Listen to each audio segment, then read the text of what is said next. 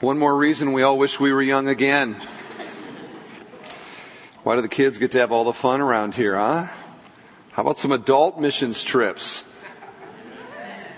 And all the old people said, Amen. Now it's great to see our young people growing in the Lord and learning what it means to give their life in service. And so thank you, Travis and Jim and others that were part of that.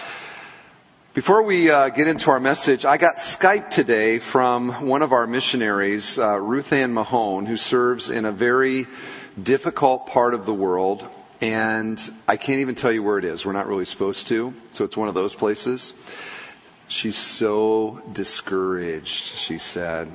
Like, just really discouraged.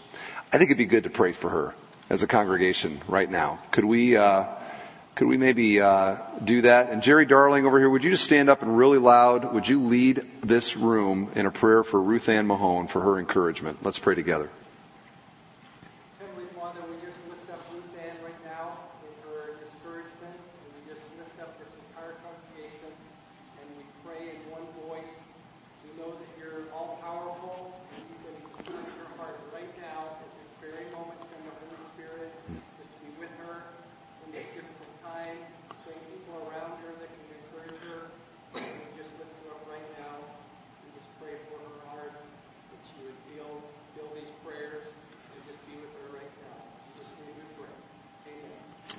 Amen. Thank you, Jerry.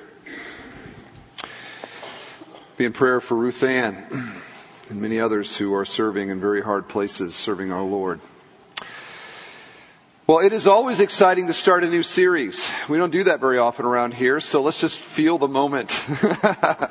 we are starting a new series here, our fall series that is entitled, as you see there, I Met Jesus Encounters with uh, Jesus from the Gospel of John.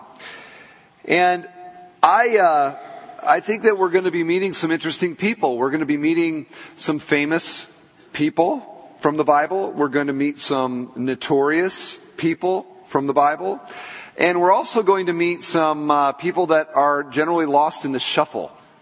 Uh, but all of these people have something in common, and that is that they, their life and Jesus' earthly ministry vortexed. They had an encounter with him and their lives were never the same again.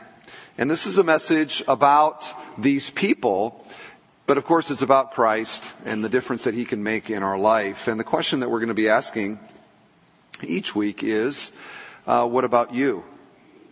Have you met Jesus? And has he made a profound difference in your life? So that's where we're going.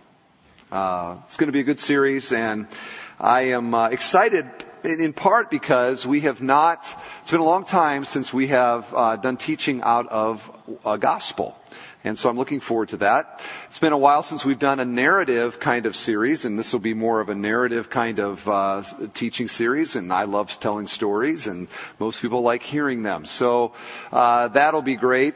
And I just look forward to, in my own life, teaching ministry, studying, preparing, and talking, and bringing this into the body life of our church, a fresh look at the life of Jesus. Are you with me? Okay. So let's just kind of come at this like I want, I want fresh. I want new. I want, I want a fresh look at my Savior. I think that that can only bring life to us and to our congregation. All right. I, uh, thought that we ought to begin, if this whole series is going to be from John, by talking a little bit about the Gospel of John and giving some background on the book that the rest of our series we don't have to do, but so that we know and understand uh, what we're looking at here before us. So, a little bit of background on the Gospel of John, and let's just begin with this very basic question: What is a gospel? I've said that we are studying Jesus from the Gospel of John, but what is a gospel after all? And we shouldn't assume that everybody knows that. In fact, I think when it comes to literature, probably many people don't. We probably know what the gospel means. We use that word a lot. The gospel literally means good news. Say that with me. Not bad news, but that's right. Emphasis on the good news. I like that. That was great. It is good news. Uh, when it comes to literature, though, it has a slightly different connotation because the Gospels uh, or the New Testament includes four gospels. Can you guess what they are? Say them with me if you know them. Matthew, Mark, Luke, and John. And these are all four, four known as Gospels. Matthew, Mark, and Luke are typically referred to as synoptic Gospels. Now, what does synoptic sound like to you? What other word maybe you can hear in that? Sin, o, nim. You're like, man, everything here is about sin. Well, it's S Y N, synoptic. And synonym means the same uh, word that means the same as another word. And synoptic refers to Matthew, Mark, and Luke, and John because they are so similar. They're not the same. Uh, but they are very, very similar. John, on the other hand, is, is, is unique. And what John includes, Matthew, Mark, and Luke often do not. And what they include, John does not. Uh, their chronologies are different. And yet they're all four gospels because this is what a gospel is. A gospel is a genre of literature that paints a portrait. Okay? It is a, it is a portrait. It is not a biography. It is not a historicity. It is a portrait. And when you talk about Matthew, Mark, Luke, and John, these are four portraits of Jesus. They are, they are painting a portrait. These are not chronological biographical accounts. Like if you went and, and got a, a, historical book on Churchill or Lincoln or somebody like that, you might expect to read an exact, you know, from beginning of his life to the end of his life in chronological order, a kind of history. The Gospels are not histories. They are historic, but they are not histories like we in the 21st century sort of want things to be done. Rather, they are portraits. And so John, uniquely of the four gospels, is painting a portrait with theological colors. Painting a portrait with theological colors. The stories that he includes, the order that he puts them in, the way that they're arranged, the kind of questions that he's answering, all are intentionally arranged in his gospel in order to communicate the kind of portrait of Jesus that he wants us to get a gospel. And each gospel writer has his own perspective and main themes that they're trying to develop. So if you read through John and then you read through Matthew, you're going to be like, man, these orders don't exactly uh, line up. Or some things are said in a little bit of a different way. And there's some confusing things, even in John. Uh, you know, when, when like Jesus will say, let's depart now from here. And then there's two or three more chapters of teaching right after it. And you're like, what? I, it's like, this is a really long, this is like a long sermon at church or something. Uh, but it's, there's confusing things in there, but you gotta remember, he's painting a portrait. He's wanting us to see. So, it's not an interpretive, uh, it, it's not a photograph, it's a portrait, is probably the best way to say it. Now, who wrote John? Who wrote John? Have you ever heard of uh, George Foreman? Okay. What was he famous for? Two things really boxing and his grill. That's right. Boxing and his grill. He's also known uh, for strangely naming all five of his sons George.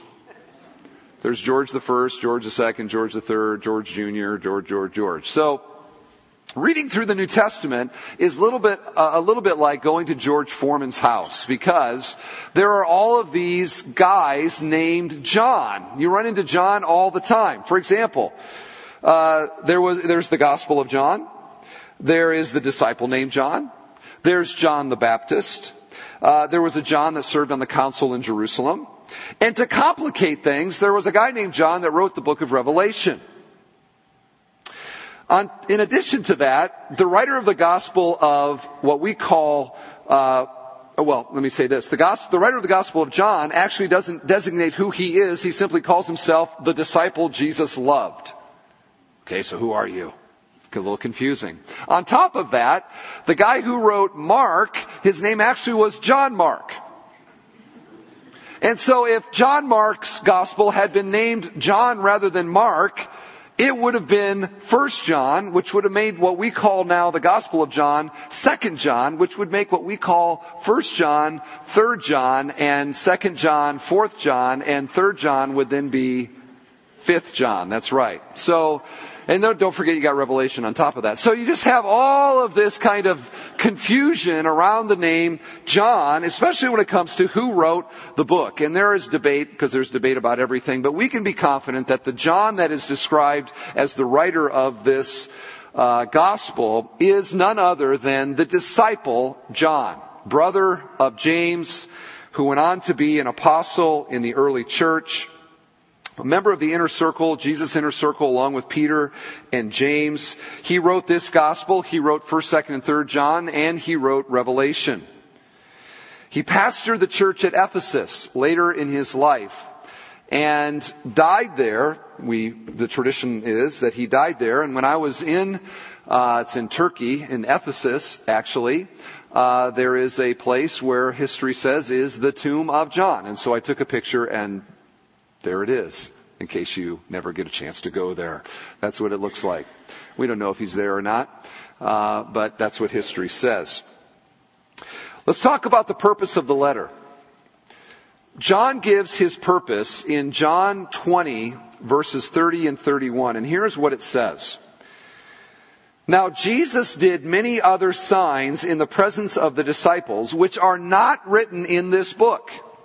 But these are written so that you may believe that Jesus is the Christ, the Son of God, and that by believing you may have life in His name. Now that is a cool verse, is it not? Why did I write this thing? I wrote it because I lived with him. I saw the things that I'm talking about and I write it so that you too may believe what I believe and that is that he is the Christ. And not just so we may believe.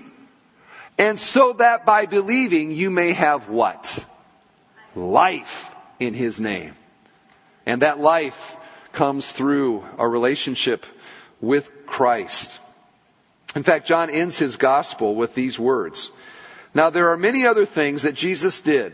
Were every one of them to be written, I suppose that the world itself could not contain the books that would be written. That's how he ends it.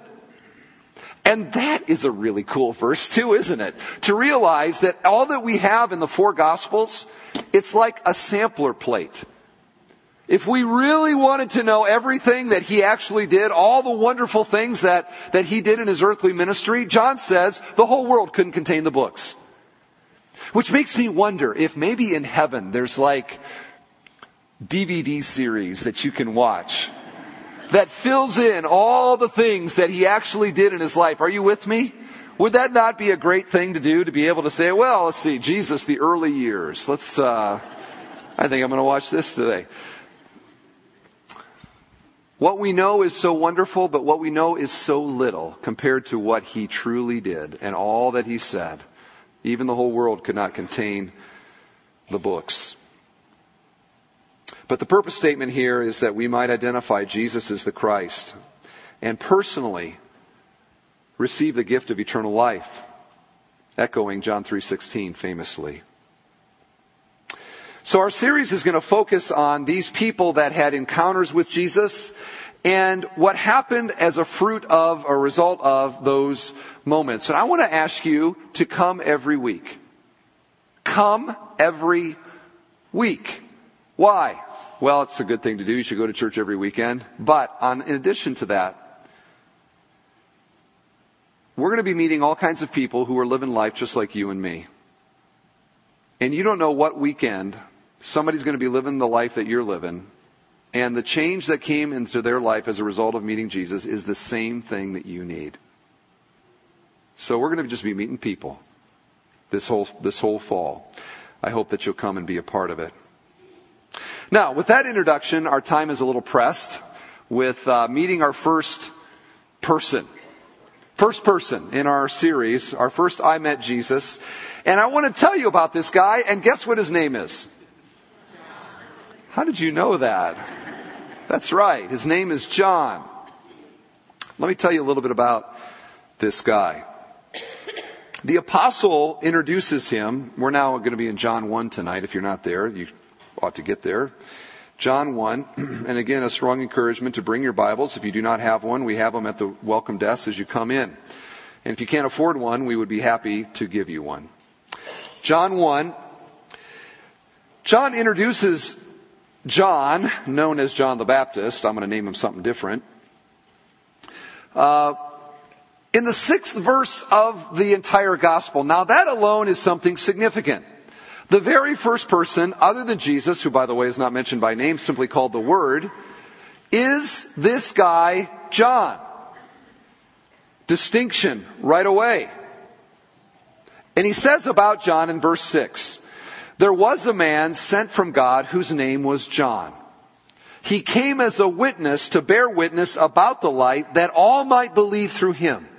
He was not the light, but came to bear witness about the light. That's all it says. Okay?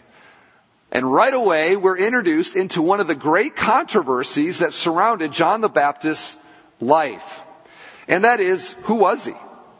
Notice that that verse says that he was not the light, but he bears witness to the light, which verse 4 tells us was Christ. That Christ is the light, that he has the life. But John was not that light. He simply bore witness to that light. And so right away we are thrust into this big thing of confusion that if I could push a button and we all went back in time uh, to the days when John the Baptist was there, everybody would have been talking about it. And I want to talk to you a little bit about this great controversy in the life of John.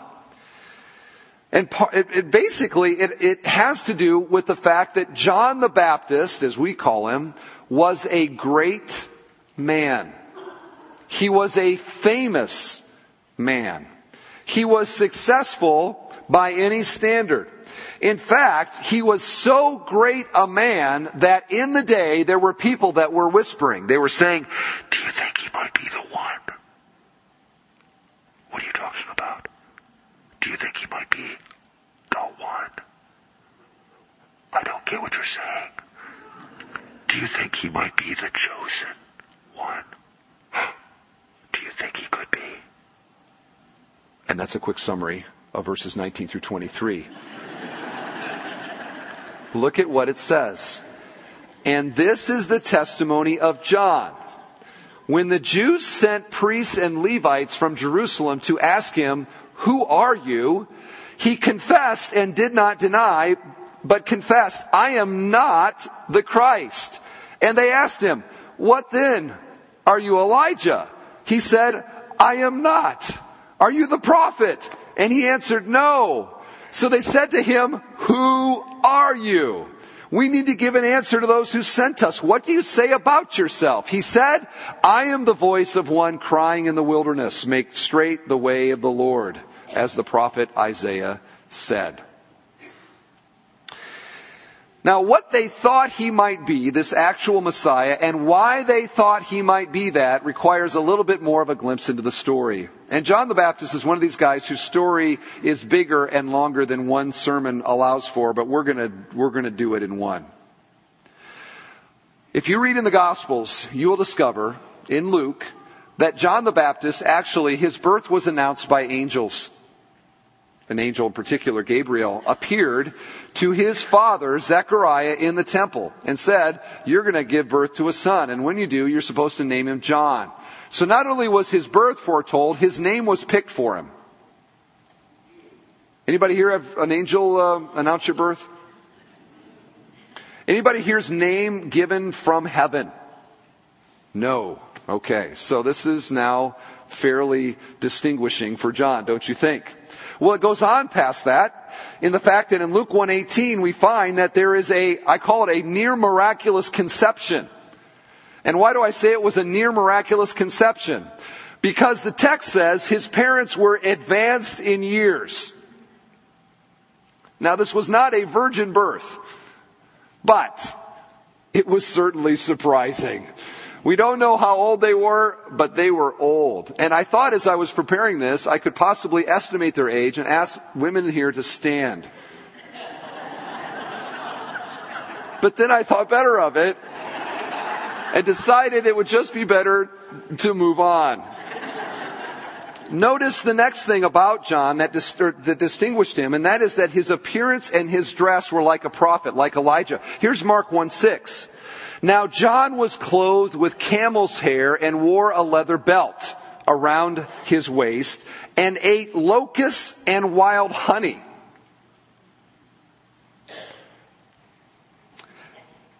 He becomes known as John the Baptist, which I have found some humor in because the way that he looked, John the Baptist wouldn't be welcome in many Baptist churches. He was not polished. He was not well groomed. He had no seminary degree. He lived in the wilderness. He ate stuff that our teenagers would call gross. His hair, his beard, and frankly, his bodily smell would have said to his culture and ours, this is one unique fellow. John the Baptist. What shook the culture of his day was his message. And his message was a message of repentance from sin, of coming judgment, and of baptism. And that message, you say, well, come on. I see weirdos doing that all the time up in Chicago. People do not think John the Baptist was a weirdo. They, they went out to him. In fact, it says that all Judea and all Jerusalem went down to the wilderness where he was so that they might be baptized. The religious leaders send people saying, Who are you? Even Herod the king, he gives a message where he says, You know, Herod the king shouldn't be sleeping with his, uh, his brother's wife. And Herod could not ignore it and had him arrested. The people, the leaders, and even the king paid attention to John the Baptist. Powerful message of judgment, a powerful message of declaring the way of the Lord. This was an extraordinary person, and that is why there were whispers all around people that were wondering. They're saying, He's so different. He's so special. He's so, he's so, oh, I just, I want to be near him. I want to hear what he has to say. Look at his popularity. Dare we say it? Might he be the chosen one? Might he be the Messiah himself? And this is part of why John the Baptist was so great. Because let me just ask you a second.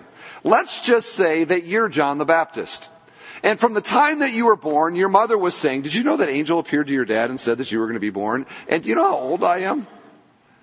And do you know that your name, John, it's not a family name. It's a name that I, that we gave you because the angel. Your name, your birth, it's all from God. And as he grows up, everywhere he walks, because the word went about all throughout the uh, countryside regarding his birth and all that happened, his town he grew up in, all the little towns around him, everywhere he went, they're like, that's the guy. Angel appeared. His mom's old.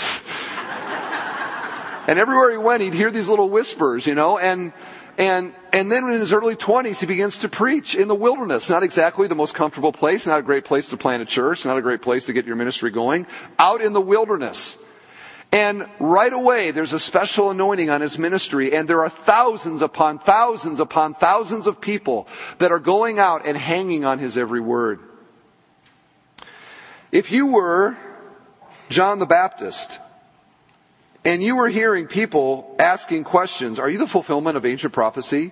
Are you possibly the Messiah? You're so wonderful. You're changing people's lives. Are you the Messiah? What would it be natural for a man who has such incredible distinctions to begin to think when somebody asks him, Are you possibly the Messiah? I mean, it would take an extraordinary person to not pause for a moment and go, Maybe I am. I mean, I am special. I've heard it from the time I was born. My mom always told me I was special. I've had admirers telling me I'm special. Maybe I'm special. And for John to be what? Proud. If there was anybody who had a right to be proud and to think that they were somebody, it would be the fellow who angels appeared to announce his birth and, and his name was given and his parents were old and the anointing of the Spirit was upon him, even within the womb, the text says in one place. Now there's a guy that'd be kind of easy to see him maybe having a slightly inflated sense of self, don't you think? and maybe even deserving it. In fact, I would say this think about how much we struggle, you and me, with an inflated sense of self. And there were no angels that were appearing to announce your birth, were there? And this is why John the Baptist is so remarkable. This is the man who Jesus said was the greatest man who was ever born of a woman. And yet, in his own eyes, he was something radically different than that. And so, with that background, let's talk about this moment when they met. And in John's gospel, it's a little bit cryptic. It's a little hard to see. I'm going to point it out to you. The other gospels make this more clear. But look at verse 32, where here we have John the Baptist talking about the moment when he baptized Jesus and what that moment meant to him. And John bore witness, I saw the Spirit descend from heaven like a dove and it remained on him. I myself did not know him, but he who sent me to baptize with water said to me, He on whom you see the Spirit descend and remain, this is he who baptizes with the Holy Spirit. And I have seen and have borne witness that this is the Son of God. Now, what is he talking about here? He's describing the day that Jesus was baptized by him. And in here we find that somehow God had communicated to him that at some point in his ministry and in his life, that he was going to, he was going to meet and see the Messiah. And that God had said, you'll know it's him when you see the Spirit descend on him. Okay? Him who, who you see the Spirit descend and remain, this is he who baptizes with the Holy Spirit. So John knew that. At some point, the Holy Spirit's going to come down and this is going to be the, the real Messiah. So can you see John in his ministry preaching his messages? I mean, we have no idea. This could be years later, although he died as a fairly young man. Preaching his messages and looking at all the people and kind of waiting and watching and hoping maybe the Holy Spirit would come down. Or baptizing all the people. Next, okay, it's not you, it's not you, it's not you.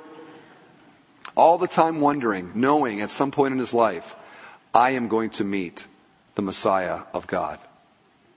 And he describes here what took place when he baptized Jesus. And Matthew 3 gives a little more clarity to the story. Here's what it says. And when Jesus was baptized, immediately he went up from the water, and behold, the heavens were opened to him, and he saw the Spirit of God descending like a dove and coming to rest on him.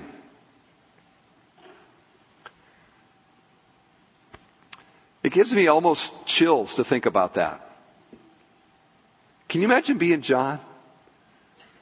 I mean, there you are, you're in the Jordan River, you've baptized thousands of people before. It's another day.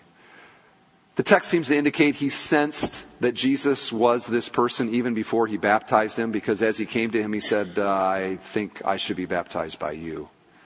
And Jesus said, I need to be baptized to fulfill all righteousness. In other words, for him to identify with us as sinners, he needed to be baptized, which, by the way, side note, he was baptized to identify with us.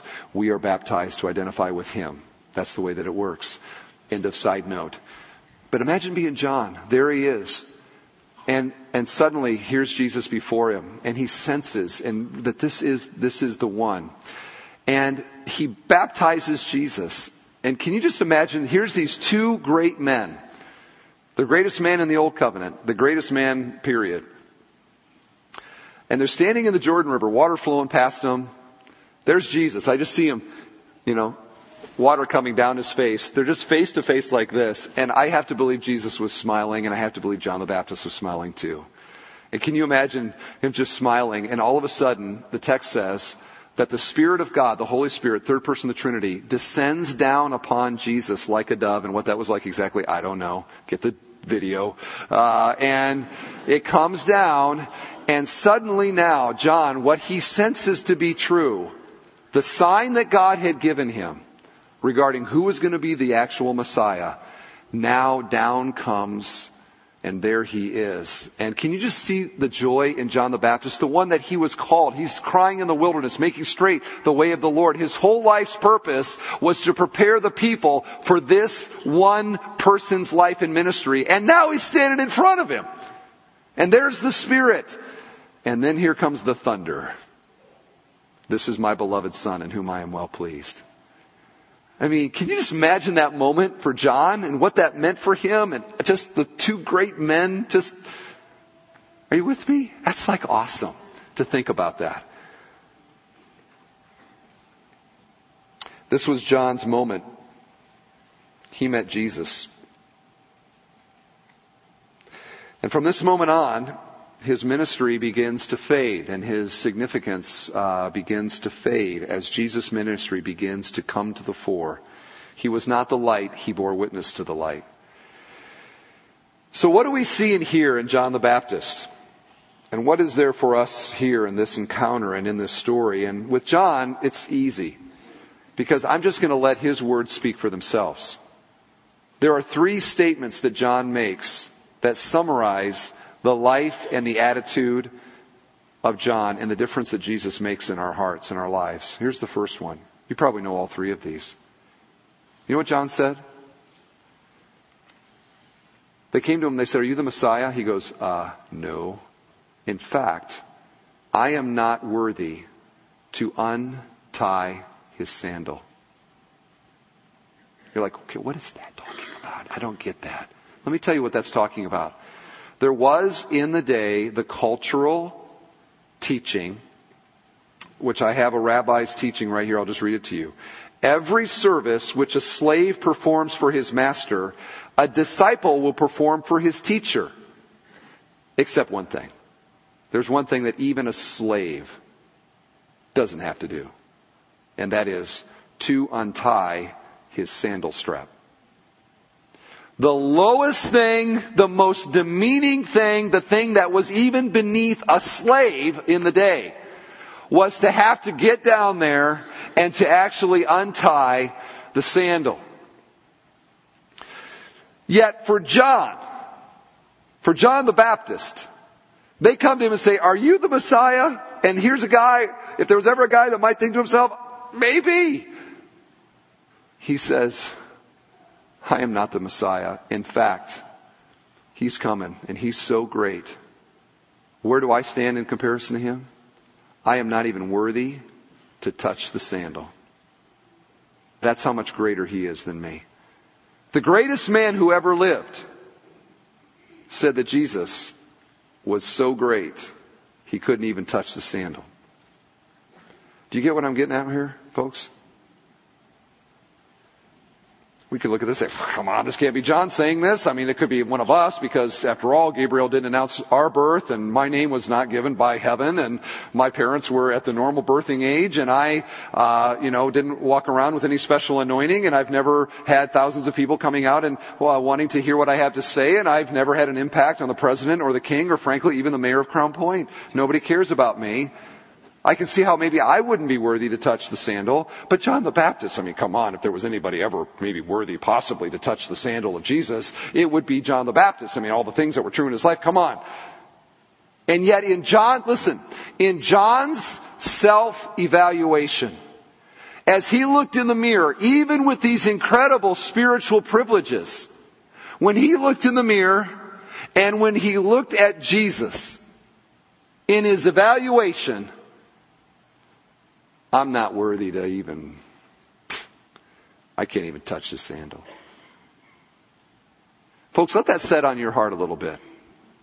Let it set on the heart of a culture and of sinners like us who are all too often filled with self importance and have grossly inflated views of our own worth. And at the same time, have no idea what real greatness is. And that is the key to John the Baptist. It's not his baptizing, it's not his ministry. He knew his place. He knew what real greatness was, and he knew where it was found. And it wasn't in him, it was in Christ. Here's his statements I am not the Christ. I am not Elijah. I am not the prophet. I am a voice merely crying in the wilderness. And friends, one effect of a faith encounter with Jesus. Here we are 2,000 years later. We don't have the privilege of being at the baptism, but we have, by faith, the opportunity to encounter, to vortex with the living Christ in His gospel and in His word. One effect of an authentic encounter with Christ is that it leaves us in a position of humility. We understand that real greatness is in Him. And this is the ethic of the kingdom. This is why Jesus said, You want to be great in the kingdom of God? Let me tell you, be the servant of all. The last shall be what? First. And yet, what do we spend all our time doing and trying for? We want to be first. We want to exalt ourselves. We want to make much of us. We want to be the voice crying in the wilderness, make way my path. Make my path straight. Make much of me, here I am. And yet the guy who had every right to be that way was the last guy to do it. In fact, he says, I want to make much of him. That's why I'm here. I'm not the light, I'm bearing witness to the light. You want to see the light? There's the light. It's him, it's Christ. And friends, this is so important for us in, terms of our attitudes and our identity and who we are and how we evaluate ourselves to recognize what real greatness is and the weightiness of what it means to actually be in a, in a theological and Godward evaluation of us is that we are sinners and to feel in our heart the weightiness of our sin and, and the greatness of what it means to be under the wrath of God and to see His holiness and to realize there is no way that I can get from here to there. There's nothing good in me. And to feel that burden, that sorrow over my sin and to recognize that I am not worthy of Him. I'm not worthy. Are you? Anybody here worthy of what we're talking about? I don't think so. In fact, it's not even close. We're not, we're not just unworthy of touching a sandal, we're unworthy of seeing the sandal, being anywhere near the sandal. And when these two things come together, who I really am as a sinner and who He really is in His greatness, now I'm in a position of gospel humility where I find my proper place. It's not inflated, it is in humility next to what real greatness is and seeing that in Christ. And friends, this is why John was the greatest it was because he wouldn't touch the sandal. Let me ask you tonight where do you see yourself? Where do you see yourself? Are you, are you, uh, hey, look at me, everybody. Look what I can do. Look at my gifts.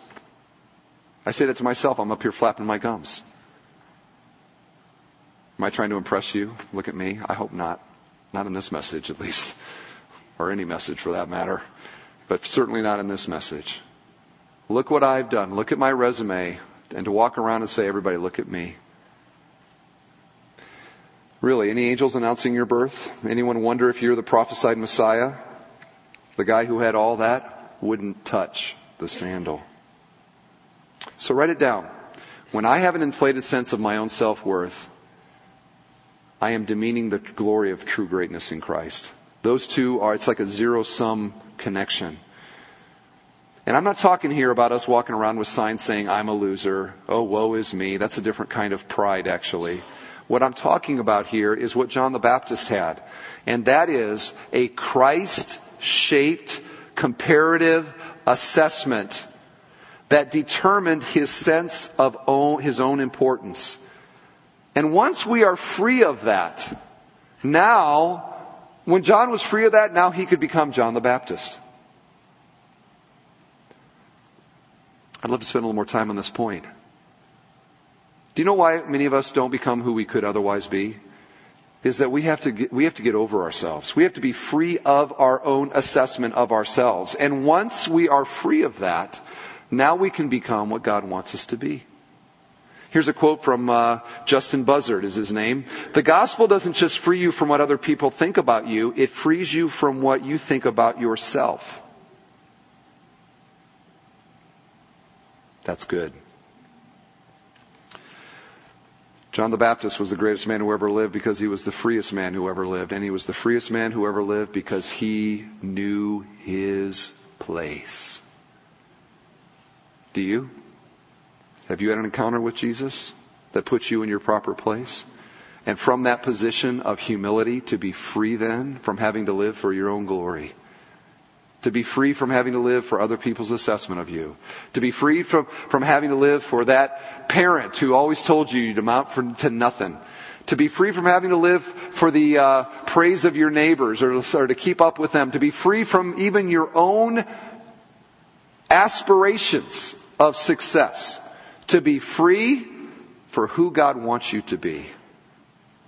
A faith encounter with Jesus that recognizes real greatness and won't touch the sandal, that's free living. And John had it. Here's the second thing John says. And this is going to sound like a contradiction, which is why I love it so much. He says this Are you the one who is to come, or should we look for another? Now, what is that talking about?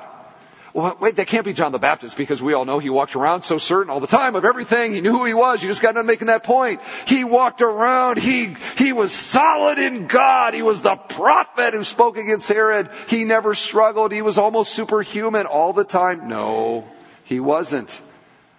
Later in the story of John the Baptist, after the baptism, after the Spirit comes down, after hearing God the Father thunder, because he preached against Herod and his, uh, illicit relationship with his sister-in-law.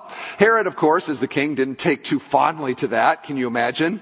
And so he said, John the Baptist, I'm gonna, I'm arresting you and I'm sending you to a, a prison. And it was a wilderness prison. It was on the other side of the Dead Sea. And if you've ever been to Israel, you know what it's like around the Dead Sea. It's nasty. So this is, for a man who lived in the wilderness, even this was bad where he went, okay? So he's in Herod's doghouse and Herod's prison. And, uh, while he's there, he's got time to think. And the more that he thinks, guess what happens? The more that he begins to wonder, is it really true? Is he really the one? And so he sends word to Jesus with this very question. Are you the one or should we look for another? I love this. Why? He doubted. John the Baptist, the greatest man ever, doubted.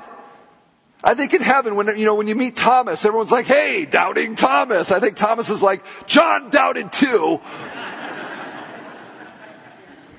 Everybody calls me doubting Thomas. What about doubting John? Okay. Look it up in the Bible. It's there. And indeed he did. He doubted. They all doubted at times. And too often we put these people up on these pedestals like they were superhuman and they just floated along in their Christian life and everything was great all the time and they never had any fears, they never had any worries, they never had any doubts. And then you get into the actual real person and you discover that they're just like us.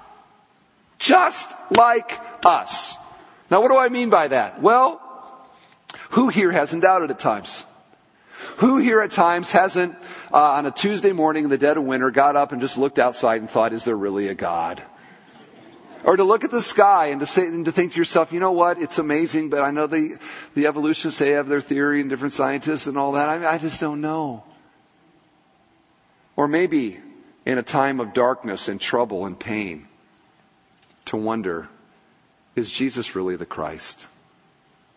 Because this sure doesn't feel like it. Who here has not had moments like that? And in particular with John, you know, it's easy to believe that Jesus is the Christ and when everything's going great, when you got thousands of people coming and hanging on your every word, when you got the, the, line to get baptized by you is a mile long. Who can't believe that Jesus is the Christ and God's for you and the whole thing's true? But when you are in the prison and you don't have the followers and you don't have the admirers and you got a maniac king who's threatening to kill you, now it gets a little bit easier, does it not, to wonder, Is Jesus really the Christ? He doubted. Are you doubting today? Are you worried that maybe those little doubts mean that you actually don't have faith? Does it mean that because I doubt it maybe isn't true? Or maybe I'm a failure? I want you to look at John the greatest, who also was John the doubting, and to see that God has room in his grace for our humanity and our moments of weakness. And I love that point. Amen. All right, here's the third, final thing. This is probably the most famous thing that John ever said. He must increase, I must decrease. He must increase, I must decrease. After John's baptism, get this, after John's baptism of Jesus, people begin to start uh, gravitating towards Jesus.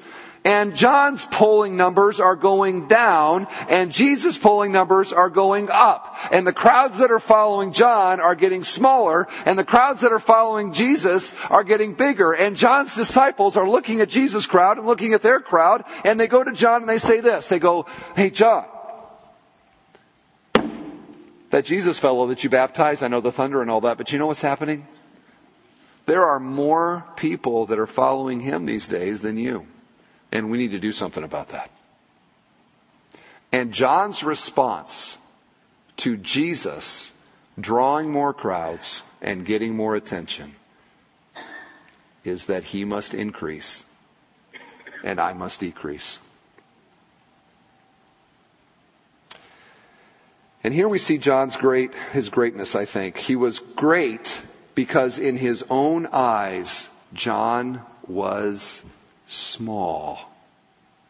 Let me say that again. John was great because in John's eyes, John was small. The test of our true self assessment is not when things are going good, but when things are going bad. When, when things are going, other people are getting attention. Things are going other people's way. Am I okay with that if that means that more effective ministry is happening, if that means that God is getting more glory by what somebody else is doing, if that means that somebody else is going to get more attention and backslaps and, and uh, high fives than I'm going to get, if the result of that is for the kingdom, more effective gospel ministry, am I okay with that? Am I okay with that? Friends, it's like a teeter totter. And for some of you, this is going way back, but do you remember the teeter totter? I think they still have them. It's like a teeter totter. This is the Christian life. Okay? Here's the teeter totter. You know the basic principle? In order for one person to go up, what happens has to happen to the other person? Has to go down. Okay, so there's always the argument amongst the kids who gets to go up and who gets to go down, and then one gets off, and you know. Here's how the teeter totter works for one person to go up, one person has to go down. And what we've been talking about even over the last month about what God's purpose is in conforming us to the likeness of Christ is this. Here's God's goal. Here's you and me. Here's Jesus. You ready? Here's God's goal for our life. Now, if my goal is that he goes up, I'm okay with that, right? Now let's be honest for a moment. Don't what isn't this what we really want? We want him to go up. Amen. All about him Sunday. I'm there in the front row. I love it. I go to an all about him church. Bethel, we're all about him. Amen. Amen. But quietly in our hearts, listen, quietly in our hearts, don't we also kind of want this at the same time? So that if we were honest, our view of how this ought to work is kind of like this, right? He goes up. Amen. We don't want him going down. He's Jesus but I want to go up with him. And it doesn't work that way. It doesn't work that way. And I want you to remember that when you get the call that you've got cancer this year. And I want you to remember that when you get the call that you've lost your job and God's called you to trust Him in a tough time. And I want you to remember that when it's your spouse that decides to leave you. I want you to remember that when it's your son that you had all your hopes and dreams that's walked off the reservation.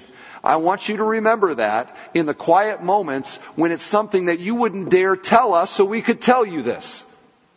I want you to remember that the goal in life, true greatness as found in John the Baptist, is that he must increase and I must decrease. And if that is my goal, I'm okay with going down. Listen to what G.K. Chesterton said. He said, Alice must grow small if she is to be Alice in Wonderland. Could it be that one reason we're missing out on so much of the good that God would have in our lives is that we don't, we fight getting small. We refuse to get small in our own eyes, in our own lives, in our own families, even in the church. The glory of Christ and what he did for us, friends, when properly understood, shrinks us. It shrinks us. The cross says we're sinners. The cross says that we're under judgment. The cross says that we cannot save ourselves. The cross says that we are helpless. The cross says, though, that God loves us. The cross exalts the glory of the one who died there. The cross exalts the love and the mercy of God. The, Christ exalt, the cross exalts that God is a saving God. The cross is about this, making much of Him. And in order for that to be embraced by faith, it requires making less of us. It shrinks us down to our proper place. And from that position of smallness, a most wonderful thing happens. Alice had to grow small to be Alice in Wonderland. And when we get small, guess what happens? The cross gets huge. When we get small, the love of God gets huge. When we get small, God's ability to meet my needs in trouble gets huge. When we get small, God's plan for the future and His promises that He's given to us get huge. In other words, when we get small, this whole thing gets wonderful. Christianity is wonderful when you're small. And John was small. And that's why he was great. It's like the song Amazing love, how can it be that thou, my God, shouldst die for me? That's being small. You know that song? Amazing love, how can it be that thou, my God, shouldst die for me. Amazing love, how can it be that thou, my God, shouldst die for me? Amazing love, how can it be that thou, my God, shouldst die for me? And Father, we say that to you tonight. How? How can it be? Shrink us, make us small Help us to find our proper place. That we, as small people, may walk around in the wonderland of your grace and to see Christ as huge, to see your love as massive, to see your glory in all of its resplendence. And may you, Lord, do this for your sake. So here we say, as a congregation, we want to decrease. We want you to increase. To you be the glory. Amen.